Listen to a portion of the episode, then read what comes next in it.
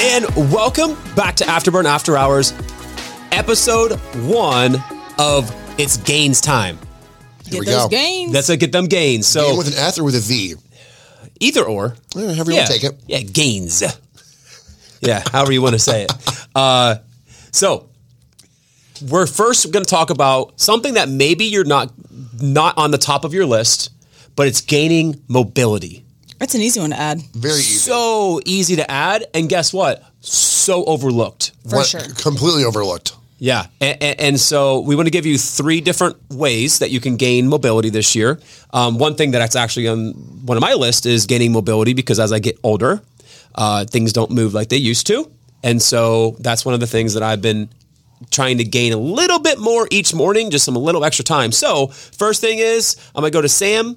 Staying for the mobility matrix at the end of class. It's in the name. It's Yeah. right there. And you pay for it. It's You're- part of your membership. You're already there. There's no extra step. Yes, it's very beneficial for you, of course, uh, to help you release some of those trigger points, be able to identify where you have those tough spots, ways that we can um, undo the upper cross and lower cross syndromes that we talk about in class. So listen to your coaches when we go into that. There's a reason, and it usually matches up with the movements you did. Yep. Yep. And um, it's not that great to go from just adrenaline all out exercise to go sit in your car and drive home. No, It is you have a heart attack. Yes, that can be actually very dangerous for an injury or a medical condition for Yeah. sure. Yep. Yeah. And, and so during those stretches, you know, if you do the ones that we're prescribing and you're not doing your own stretches because you think you like this stretch better than this stretch, but if you're doing the ones that we prescribe, the reason we see them frequently is so we can get deeper and deeper into that stretch. Yes. If you just do one stretch one time, it's not beneficial. But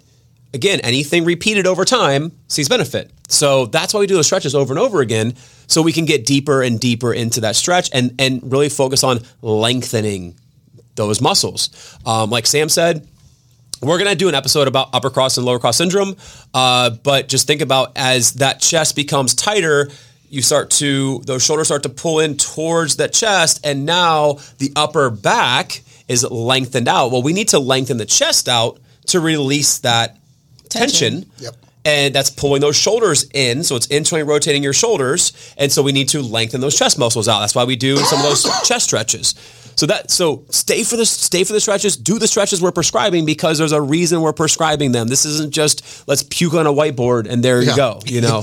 If you trust us to write your lifting workout, I'm sure you can trust us to write your stretching workout. Absolutely. So number two.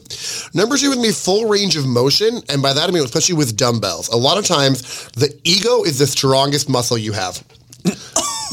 Louder for the people in the cheap seats in Your the back, ego as you is said. very your ego is the strongest muscle you have. Too bad it's not a real muscle. so what you want to focus on is grabbing a weight that you can a control. You can properly lift, meaning you can do a, a two count. I feel ego atrophying as we as you speak. Check it in. By you know, two count by two, so 1,000, 2,000, 1,000, 2,000, full range of motion, and that you're not putting your body in an uncompromised position, that your hips are square, your shoulders are aligned, your feet are in set position. And again, full range of motion will allow the muscle to fully stretch, fully contract, getting the full benefit. Yep. Along with that, if you're using a, a weight you can control, you're a targeting the major mu- the major muscle mover, and second, you're also getting the minor muscles. For example, if you're doing a bicep curl, there are no biceps in your lower back. So throwing your low back into it is you're no longer hitting your biceps. You're hitting your hips, your low back, and a little bit of shoulder. Whereas if you just put the ego down a little bit, grabbing a weight that you can control, you will see better results. You will see elongation of your muscles, you'll see better contraction, and you'll feel it more. So what you're saying is I can get gains if I do more of the range of motion with the right weights versus the heavy weights and less range of motion. Less is more, my darling. Less Oh, is more. I love it when I have to be Mu- able to work smarter. Muscles work by lengthening and shortening. Your muscle has no idea what 50 pounds is. It just knows, can I can I lift this or can I not lift it? Yeah. That's the question it asks itself. Is the muscle contracting or shortening? And then is it lengthening? And that's what that's that's it. That's the as basic as it gets. But as it lengthens to that entire range of motion, you're also able to eccentrically control that weight, and that's where gains come from. In another episode, we're talking about muscle. But There we go. the third thing is going to be myofascial release. So what we're going to do here is we have things like the foam rollers or uh, the hyper ice round like little orb, the, little vibrating ball. the little ball. Uh, so a couple different approaches. So the the foam roller is going to be more of that rolling pin effect where you're going to cover more ground. Yep. Uh, you're going to be able to find those little sticky points. So, like, let's say you're rolling out your IT band or your quad. As you're rolling, some are, some spots are going to be a little more sticky than others. As you're kind of working through those adhesions that build up over time, and you're bringing fresh blood and oxygen to the area as you do that. But when you find those little sticking points, that's when you grab the ball and you isolate that little sticking point, and then from there, let's say, for example, like um, let's say it's right in the right in your quad, right above the knee stick that ball there. You can bend and extend your knee over that ball to work to kind of break up that adhesion and, and work some more um, specifically on that on that sticking point.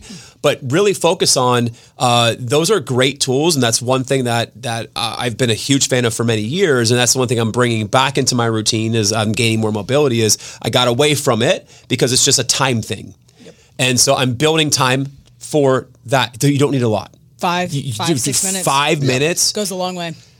and it's going to not feel comfortable at first, but you got to get that, and that's really what's going to help open up some of those tight muscles, and, and even those tight areas. Like if you got tight, you, you know, have bad range of motion in your shoulders, it's probably going to be from your lat, and it's not opened up. So get underneath that armpit, really work in those areas. Um, getting deep into a squat, working those hips, um, those hamstrings, those calves. Um, it's that that that ball is great for your calves. You can foam roll your calves. So there's a lot of things you can do to break up those adhesions. So let's focus. Number one, gain mobility this year. There you go. All right, guys. Thank you so much. On to the next one.